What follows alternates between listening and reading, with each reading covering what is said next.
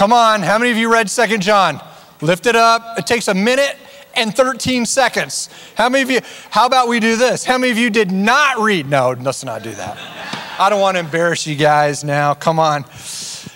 If you read Second John, that'll make sense. So we're in a series right now called Bible Shorts. By the way, good morning. How's everybody doing today? Good. Thank you, all of you that are watching online. It is such a blessing to have you tune in. Thank you so much. Received a very nice note from Colorado, somebody that watches in Colorado, and sent a very nice thank you note. Uh, uh, so, really appreciate that. We're in a series right now called Bible Shorts. So, you know how Instagram has reels and YouTube has YouTube shorts? Well, the Bible has its own version of shorts. There are five one chapter books in the Bible, and that's what we've been going over. We started with the book of Obadiah, which is the shortest book in the Old Testament. And then last week, Pastor Russ taught on Philemon.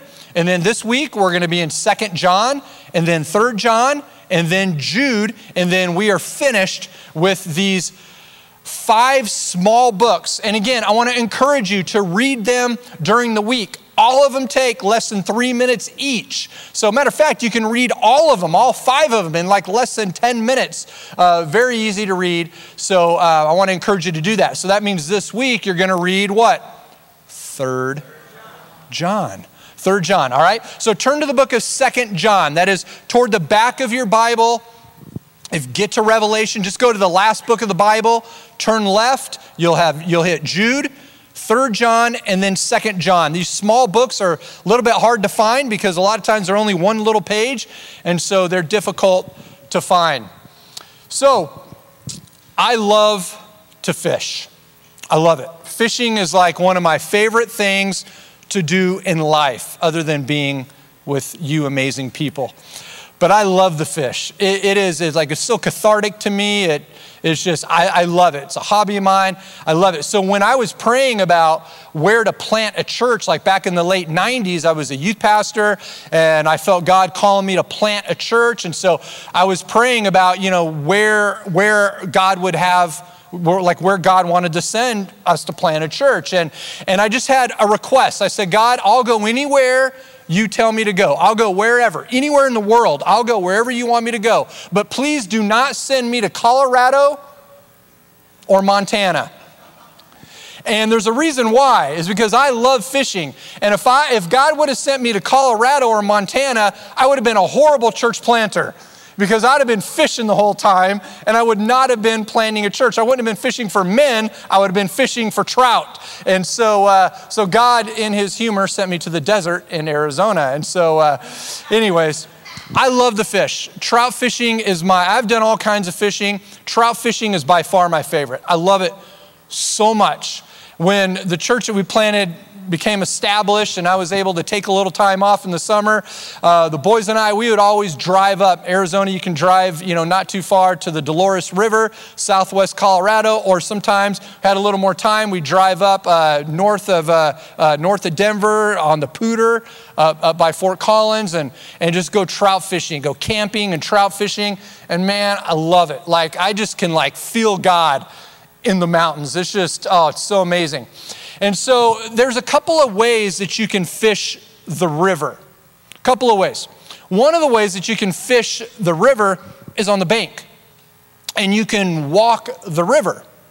Some areas are accessible, some areas are not accessible, and so you kind of have to pick and choose. Sometimes there's spots you can fish, sometimes you can't. You can walk the bank and you can throw upriver, fish into the river, and, and, and catch trout. Now, from the bank, the bank, you can look at the river and you can describe how cold that river looks. You can describe how cold it looks. You can look at the river, the flow, the runoff from the, the snow in the mountains, and you can look at the flow, you can look at the current of the river, and you can describe how fast that river is moving. You can look at the bottom of the river and you can see the boulders and the rocks, and, and you can imagine what it's like to walk on those rocks. And you can imagine what it feels like in the river, and you can imagine the current and how strong it is. You can imagine how difficult it is to navigate those rocks or how slippery they might be. You can imagine it, you can even describe it. Now, there's another way to fish the river, which is by far what real fishermen do. What I love to do. And that is, I get off the bank and I walk down into the river. And I fish the river. This is this summer. Went to Colorado with my brother this summer and we fished. Oh my gosh, so beautiful. I'm in the middle of the river. And what's interesting about being in the river is I'm not, destri- I'm not describing or speculating how cold the river is. I can feel it. I mean, I can feel how cold that river is. I have waders on, yes. I'm not that tough. You got to have the felt bottoms so you don't slip. Anyways. And when you're in the river, I'm not describing how strong the current is or the force of the river or how difficult it might be to navigate upriver. I'm in the river. I can feel how strong it is. I can feel the force of the river. And when I'm in the river, I'm not just describing the boulders and how slippery they might be and how difficult they might be to navigate. When I'm in the river, I can feel them at the bottom of my feet. I can feel how difficult it is to fish and walk at the same time and to navigate the big boulders and to be careful not to slip and fall, which I've done many, many times. Second John is all about the difference in being on the bank and being in the river. The title of my message today is Are You In? Because you'll notice this theme in First John, or in Second John, excuse me. And there might be some of you here today, you've been doing this church thing for a while, you've been doing this God thing for a while, but you're just on the bank. You're describing God, but you've never felt God. You're describing God's power, but you've never experienced His power. You're describing answered prayer, but you've never felt that answer yourself. You're describing faith, but you've never had to live by faith. Because it's easier, it's safer to fish on the bank. It's easier, but the experience is completely different. Way different. And so John does a couple of things in this letter. One, he basically asks us, Are we in? Are we on the bank or are we in? And then another thing John does is he teaches us to identify those that are teaching from the bank or those that are actually living out what they're actually teaching. So turn to Second John. Turn to Second John. Again, it's in the, the back of your Bible. We're going to run through these verses today in this short little letter that John has written. So let's begin. Verse 1. The elder. That's how he starts. The elder. This is John. John is probably in his 90s at this time in his life. He has been sent to Patmos, which is an island. Now, there are two famous Johns in the Bible there's John the Baptist and then there's John the disciple or John the apostle. Those are two different people. Those aren't the same people. John the Baptist and John the apostle are two different people. This John is the John that was in Jesus' inner circle, the one who's described as the one who Jesus loved. John walked with Jesus, he was taught by Jesus. This is the John that wrote the Gospel of John Matthew, Mark, Luke, John. John wrote the Gospel of John. He wrote First John, these little Johns here in the back of the Bible, First John, Second John, and Third John. And then John also wrote the book of Revelation. And so these are the books that John has written. So there's a difference between John the apostle and John the Baptist, and this is John the apostle, the elder. He's probably the most revered living apostle at this time. And he says, To the chosen lady and her children, whom I love in the truth, not only I, but also all who know the truth. Now, there's a little bit of speculation on who John is addressing. And there's two schools of thought. One is that perhaps John is addressing a church. There's a lot of persecution at this time. And so maybe John is speaking in code. So he's identifying not a specific church. He calls her the chosen lady. Um, the Bible refers to the church as being the bride of Christ. And so perhaps he's referring to a church and her children or the congregates, the people that go to the church. But there's another school of thought, which is the most commonly accepted, and that is that John is speaking to a specific woman and her family. Because it was very customary in those days, we'll look more at this next week um, in Third John, it was very customary for people to have, and Pastor Russ touched on this last Sunday, for people to have churches in their homes. That, that's the way that it was. They didn't have buildings, they met in homes. And like Lydia, maybe this lady had started a church or, or hosted a church that was in her home. And so John is addressing this specific lady and her children, or maybe the people that go to the church. Now, notice the next few verses how many times you see the word in. And when you're studying the Bible, when you're reading the Bible, one good way to identify something that the author's trying to get us to understand or wants to make a point is look for words that are repeated. And so look in verse 1. He says, Whom I love in truth. So underline, circle, highlight every time you see the word in. In the truth. But also, who know the truth all who know the truth. For the sake of the truth which abides in us will be with us forever. Grace, mercy, peace will be with us from God the Father and from Jesus Christ, the Son, the Father, in, here's that word again, truth and love. I was very glad to find some of your children walking in truth. There it is again just as we have received the commandment to do from the Father. Now, I ask you, lady, not as though I were writing to you a new commandment. In other words, this isn't new information. This isn't some new revelation. This isn't some new teaching. You've been taught this from the very beginning. He says, You know this from the beginning that we are to love one another. And this is love, that we walk according or in his commandments. This is the commandment, just as you've heard from the beginning, that you should walk what? In it. And so the question is are you in?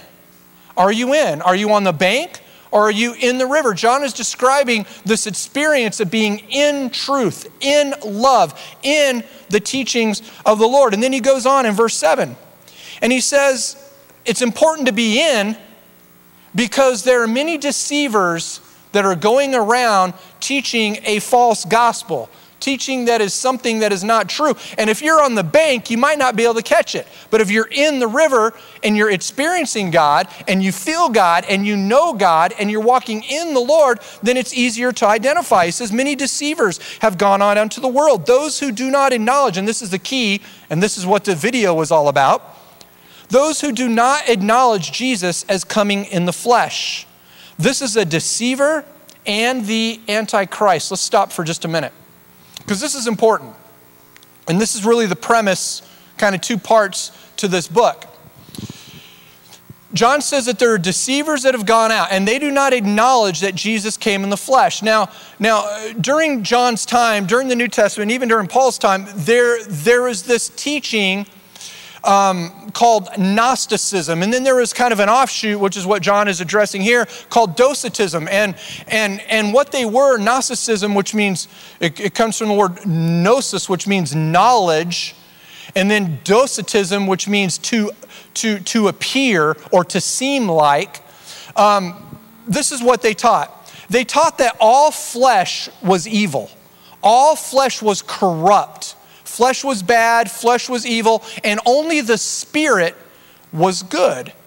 Now, this is dangerous for a couple of reasons. One, it really opened itself up to having no responsibility for sin or choices because this is what their thought was. The spirit is not accountable for the deeds of the flesh. My flesh is corrupt. My flesh is evil. Of course, it's going to do bad things. And so my spirit is not responsible. So, who needs to discipline themselves? Who needs to walk in the river? Who needs to know the truth of God's word? Who needs to live in that? Because my spirit and my flesh are completely separate, and my spirit is not accountable for the deeds of the flesh. There's another problem with this teaching. They taught because all flesh is evil that Jesus could have never been a human being that he could have never walked in the flesh, that he was a phantom, that he was like an illusion, that he was like a ghost. Jesus wasn't really here, hence the video, dough, no dough. You get it now? They taught that Jesus wasn't really human, that he was only spirit, that, that there's no way God would ever be corrupted by the flesh. Now, this is really dangerous because what is not assumed cannot be redeemed.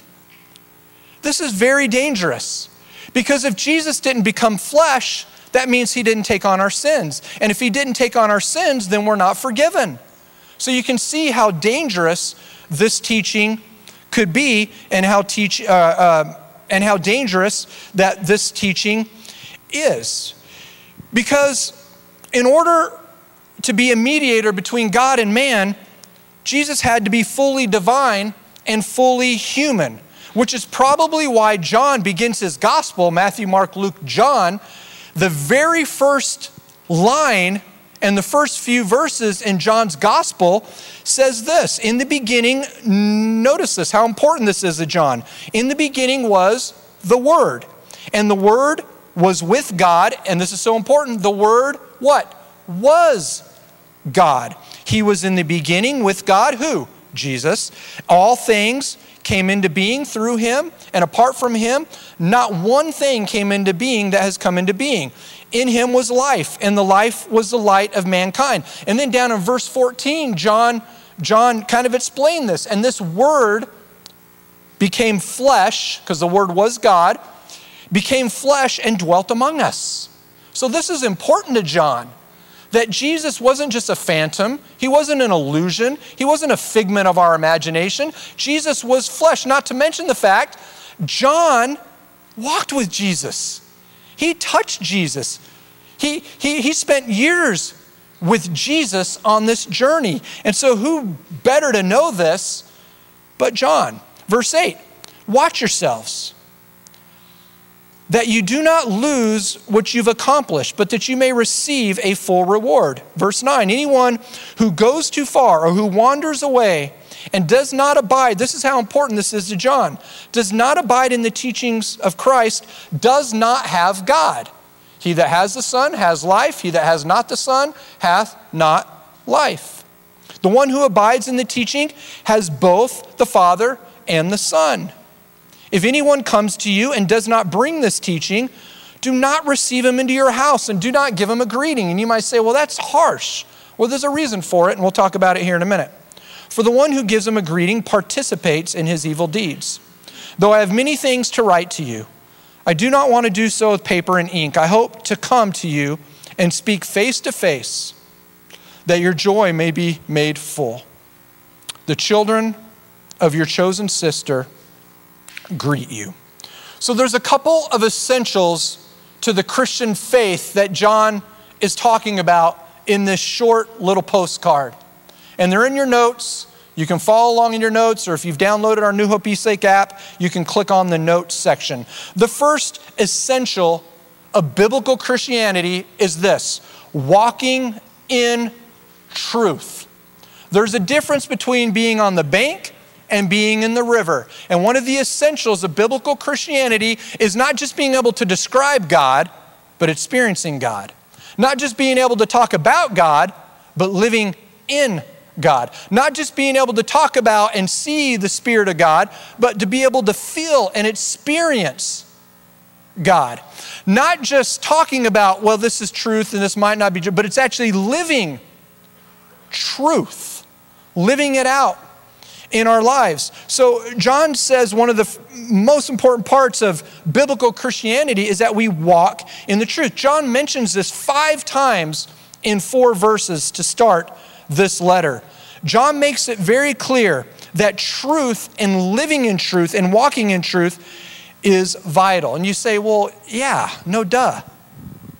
But you know this. In our culture, what is truth? I mean, we live in a post Christian culture pretty much. And really, truth is however you choose to define it. Is that, is that not what our culture says these days? It doesn't matter what science says. It doesn't matter what people say. It doesn't matter what we believe for thousands of years. It doesn't really matter. Your truth can be your truth, and my truth can be my truth. You can have whatever truth you choose to exist or believe in. There is no such thing as absolute truth. So, which truth is right, your truth or my truth? Neither. What's truth is God's word. And truth is found in Jesus Christ. Jesus said this I am the way, the what? The truth and the life. And no one comes to the Father but by me. You see, the basis of truth is found in God's Word and in Jesus Christ. That's why, that's why in many parts of the world you can't even get access to a Bible. It's so important to understand that standing in love is not being blind to truth. If I have a family member or a dear friend that I love very much and I'm watching them completely destroy their life and I do nothing about it, do I love them? Am I truly showing them love if I don't try to intervene in any way? See, sometimes love equals discipline or correction. Matter of fact, the Bible teaches us that God loves those he chastises. The Bible also teaches us that as parents, if we do not discipline our children, that we are proving to them that we don't love them. This is what the Bible teaches because sometimes truth has to have boundaries and there has to be correction within truth. Truth and love go together. This word walk, when he says, I was so glad to see some of your children walking in truth, and you say, well, some, that's kind of devastating. Well, maybe he didn't know them all, or maybe maybe there were only some that were in the river and some were on the bank. But this word walk, when we see this in the Bible, because it's used oftentimes in the New Testament especially, it just means life. It means like way of life or to live. Like the Bible says, if we walk in the light as He is in the light, we have fellowship one with another. This is talking about lifestyle. You can replace the word walk with live. So if I live in the light as He is in the light, we have fellowship one with another. The Bible tells us to walk worthy of the calling with where which we've been called. You can take that word walk and just put to live, to live worthy of, of the calling in which we've been called. The Bible tells us that we walk by what? By faith and not by sight. So we live by faith and not by sight. So as believers, we're to walk in truth, not just describe truth, not just describe God, but experience God, to walk in truth. And so John says, as a believer, one of the essentials of being a believer is that we walk in truth. Now, I think we'd all agree that most religions believe in a God. I mean, almost all religions believe in some kind of higher power or a God. What separates biblical Christianity from every other religion in the world, and really what separates what, what is the difference between all religions, is this what do you believe about Jesus? That is the most important thing. It doesn't matter whether they have it printed on the outside of their building. That doesn't mean that they believe in the Jesus that we read in God's Word.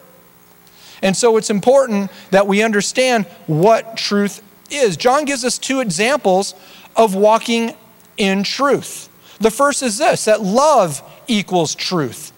In verses 1 through 4, he tells us that. He says, There are children whom I love in the truth because the truth lives in us and will be with us forever. And he says in verse 3 grace, mercy, and peace, which comes from God the Father and Jesus Christ, will continue to be with us who live in what? The truth in love. They go together. True love requires loving the truth. Love has to have boundaries at some point. If I truly love my kids, I'm going to teach them about the dangers. I'm going to tell them the truth about this life. I'm going to tell them the truth of what happens when they're little kids if they go straying out onto a road. You have to be honest because love equals truth. Matter of fact, Paul mentions to the church at Corinth, who he had to correct nonstop. Paul says this in 2 Corinthians 2. He says, Out of much affliction and anguish of heart, I write to you with many tears, not so that you would be made sorrowful, but so that you might know the love which I have for you. Paul's saying, There's some things I have to do for you that it's not easy. It's hard for my spirit, it's difficult for me to correct you. But I have to do it because I love you so much. I love you so much that I have to go through this difficult thing of instructing you and getting you back on the path of righteousness. 1 Corinthians 13 tells us that love rejoices in truth. You see, we are diminishing love if we diminish truth. The second part of this is that John says that love equals obedience. Love equals obedience people say this, uh, you know, people say, uh, you know, people say, well, how much of the Bible do you believe? And the answer is this how much of it do you live out? How much of the Bible do we actually live out? Love equals obedience. John says in verse 6, this is love, and he describes it that we walk according to his commandments, not against everybody else's truth or even my own standard, because that can be flawed as well but according to God's word, according to God's truth. This is the commandment, just as you've heard from the beginning, that you're to live or you're to walk in it. So that's what the Bible tells us to do, not observe from the bank, but be in the river because love equals obedience. John mentions in his first letter, 1 John uh, chapter 5 verse 2, he says, "We know that we love the children of God when we love God and observe his commandments." For this is the love of God, that we keep his commandments, and his commandments are not a burden. John says in his gospel in chapter 14, verse 15, Jesus said, he quotes Jesus, that if you love me, you'll keep my commandments. And so part of truth is obedience when it comes to God's word. They go hand in hand. The second essential that, that, that John teaches us is not to just walk in truth, and with that comes love, with that comes obedience but the second thing that we're to do is that we're to stand against falsehood. And, and John describes this in verses 7 through 11. Now, there are many verses in the New Testament that are dedicated and urging us to defend our faith. I had a class in Bible college called Apologetics. And what that class is, is it teaches you how to understand and how to defend your faith. Let me ask you this do you know what you believe? Like, do you really know what you can you defend your faith? Do you know what's essential and what's not essential? What's important and what, you know, might be give or take? Can you defend your faith? Do you know your faith? Because the Bible says many deceivers have gone out. You know, um, early British coins had the words inscribed in them, Fid Def. And this is short for Fidei Defensor, which is Latin for defenders of the faith. It was a very common thing for early Christians to experience false teachings and, and false teachers and teachings that were not accurate or biblical, like what John is referring to us here. And in the Bible, there's this group in the book of Acts called Bereans. And their job, what they did was they were testing whether something was truly accurate or not. And I want to encourage you to do that. Because it's very easy for us to fall for people that are eloquent speakers, or they're very dynamic, or they're very extroverted. You know, they're very engaging and they can tell amazing stories and, and they can get you all hyped up and get you all excited because they're a celebrity or they're popular or whatever it might be. But do we look at God's word and say, okay, does this match God's word? Even what you hear from me every Sunday. Are you looking at this and saying, okay, does this match God's word? Because we should be inspectors. We should make sure that the church we're going to, the stuff we're listening to, is biblically accurate and that is coming from God's Word. That's why the vast majority of what we do around here is we look verse by verse through scriptures in the Bible because at the end of the day, you don't need to hear my opinion on things. You don't need to know what I think about life. We need God's Word and what God's Word says. In Ephesians chapter 4, if you flip back just a few books um, to Ephesians. In Ephesians chapter 4, Paul talks about one of the signs of being mature in the faith, being in the river, is this. In verse 14, he says, as a result of like being in the river, of knowing your faith, he says, we're no longer to be children, tossed here and there by waves and carried away by every wind of doctrine, by the trickery of men, by craftiness and deceitful scheming. But speaking the truth in love, we're to grow up in all aspects into He who is the head, even Christ. And so the Bible encourages us to grow up in our faith, to know what we believe. So, John is telling us that it's important to know our faith well enough that we can defend it. And there's a few things that he tells us to do. Look in verse 8. The first one is this He tells us to watch ourselves. Watch ourselves. When investigating what we believe or defending our faith, living in our faith, we're to watch ourselves. Being in the river is far more dangerous than being on the bank. You got to watch yourself. He says, Watch yourself so that you don't lose what you have accomplished, but that you may receive a full reward. Watch ourselves, watch our doctrine, what we believe, what we uh, investigate when it comes to the scripture. The second thing that he tells us is to not get sidetracked. Look in verse 9. He says, Anyone who goes too far and does not abide in the teaching of Christ does not have God. The one who abides in the teaching has both the Father and the Son. He says, Anyone who wanders, don't allow these twisted truths to get you off course, to take back what you've accomplished in the faith for the Lord. Do you know what the word wicked means? Because if you think about it, what false teachers do and what was happening here is they take a little bit of truth and a little bit of falsehood and they weave them together. I mean, if they came saying, you know what, Jesus didn't exist, he wasn't God at all, this is not true, the Bible's not true, God doesn't even exist, all this stuff. If, if false teachers came with that, that's easy to identify, isn't it? Very easy. But what they do is they take a little bit of truth and a little bit of falsehood and they mix them together. The word wicked comes from the root word wick, which means to twist, like a wicker basket. It's materials that are woven or twisted together, like a wick on top of a candle. It's materials that is twisted. And so they take truth and they take falsehood and they twist it together, and it becomes much more difficult to, to identify. That's why John calls them deceivers deceivers. Many religions today say, oh, we believe in God, but not Jesus. We believe in this, and we even believe in Jesus, but we don't believe this about Jesus. And they pick and choose things that are contrary to God's word. Matter of fact, this was such a problem in the early church that they actually adopted a letter that they sent to all the churches that they distributed on how to identify false teaching from true teaching. And then lastly, John tells us this that at some point you have to draw a line in the sand. You can't just be tossed to and fro with every wind and every trickery and every wave of doctrine and, and, and be so concerned about people liking us all the time that we don't stand up for truth. John says at some point you have to draw a line in verse 10.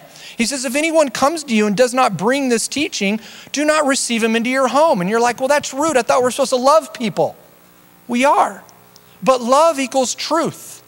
Now, this is very important in this context because the churches were house churches. And you had these itinerant or traveling preachers that would go around and they would stay in a, in a, in a community, you know, one or two, th- three days, and then they would go on to the next preaching the gospel. And there were a lot of great teachers, solid teachers. John addresses that in the next letter. But there were those who did not teach truth.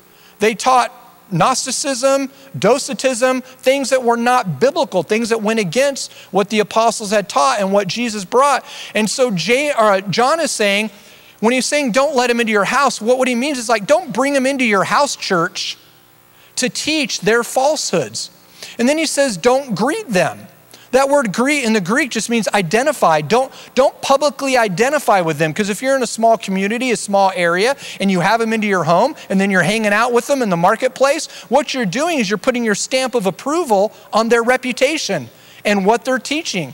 And John says at some point, you have to draw a line in the sand. You have to know what you believe and stand on that. That's not being hateful, that's being loving, and that's walking in truth. And so at some point in all of our lives, we have to say, okay, I can give and take on this stuff. But there's some things where we have to draw a line in the sand and we say, we will not cross that line because Jesus gave too much for us to not stand up for our faith. Few takeaways, and then we're done. They're in your notes. The first one is this love is the foundation of our faith. No doubt about that. Second, walking in truth is the evidence of our faith. And number three, standing against falsehood is a responsibility of our faith. And so let me end with the question I asked you at the very beginning Are you in? There might be some of you here today where you've been on the bank for a long time. The scenery is nice, you can catch a fish or two, but you've never taken that step into the river. You know God exists and, and, and you believe the Bible, the parts you understand, but you've never experienced God. You've never stepped into the river because it's dangerous, it's risky, and it requires sacrifice, and it requires dedication, and it's difficult. Maybe some of you here, you've been on the bank for a long time. I want to challenge you today to walk in truth, to walk in love. Are you in? To get in the river. Don't just observe from the bank. The experience in the river is so much different than being on the bank and far more rewarding. There's a big difference between knowing God exists and experiencing God in your life. And I want to encourage you to do that. And I also want to challenge you to know your faith. Get in God's Word. Know how to defend and how to be able to understand okay, I'm not falling for this garbage. Understand and know your faith. Father, thank you so much for your Word. Your Word says that it's quick and powerful and sharper than any two edged sword. God, thank you for the life that comes from your Word. And Father, I pray for each person here today if there are some people that, for whatever reason, they've just been content with walking from the bank, maybe today, for the first time, they're going to decide, God, I'm done with that. It's time to step in the river. It's time to be in this life, not just describe this life. And Father, if there are people like that, I pray that right now, that they would just make that commitment and say, God, today I'm stepping in the river. I don't want to just know about you, I want to feel you. I don't want to just know about its forgiveness, I want to experience forgiveness. I don't want to just know about your presence and your spirit, I want to feel your spirit for myself. I don't want to just pray and feel like it's just going into the atmosphere and I don't even know what's going on. I want to pray and I want to know that you hear my prayers. So, God, I pray that if there are people like that, that they would make that commitment today. And Father, I pray for maybe some people that are struggling with their faith. Maybe they have doubts on what they believe and they don't know what to believe and they go back and forth. God, I pray that they would take the time that they need to take to get in your word, to stay consistent in church, join a life group, join electives so that they can understand their faith. Thank you so much, Father, for your blessings. Thank you that we are never alone, that we are never unloved, that we are never, ever without purpose or value, but we are who we are because of the artists who put us together. In Jesus' name, Amen. God bless you guys. Hello, thank you so much for tuning in to New Hope this week. You know, the church doesn't stop when the video does. And make sure that you share this with a friend. You can even support what we're doing via the Give button here on the left. You can also subscribe to our YouTube channel so you don't miss a single Sunday. And we cannot wait to see you this week, either in person or online. Have a great day.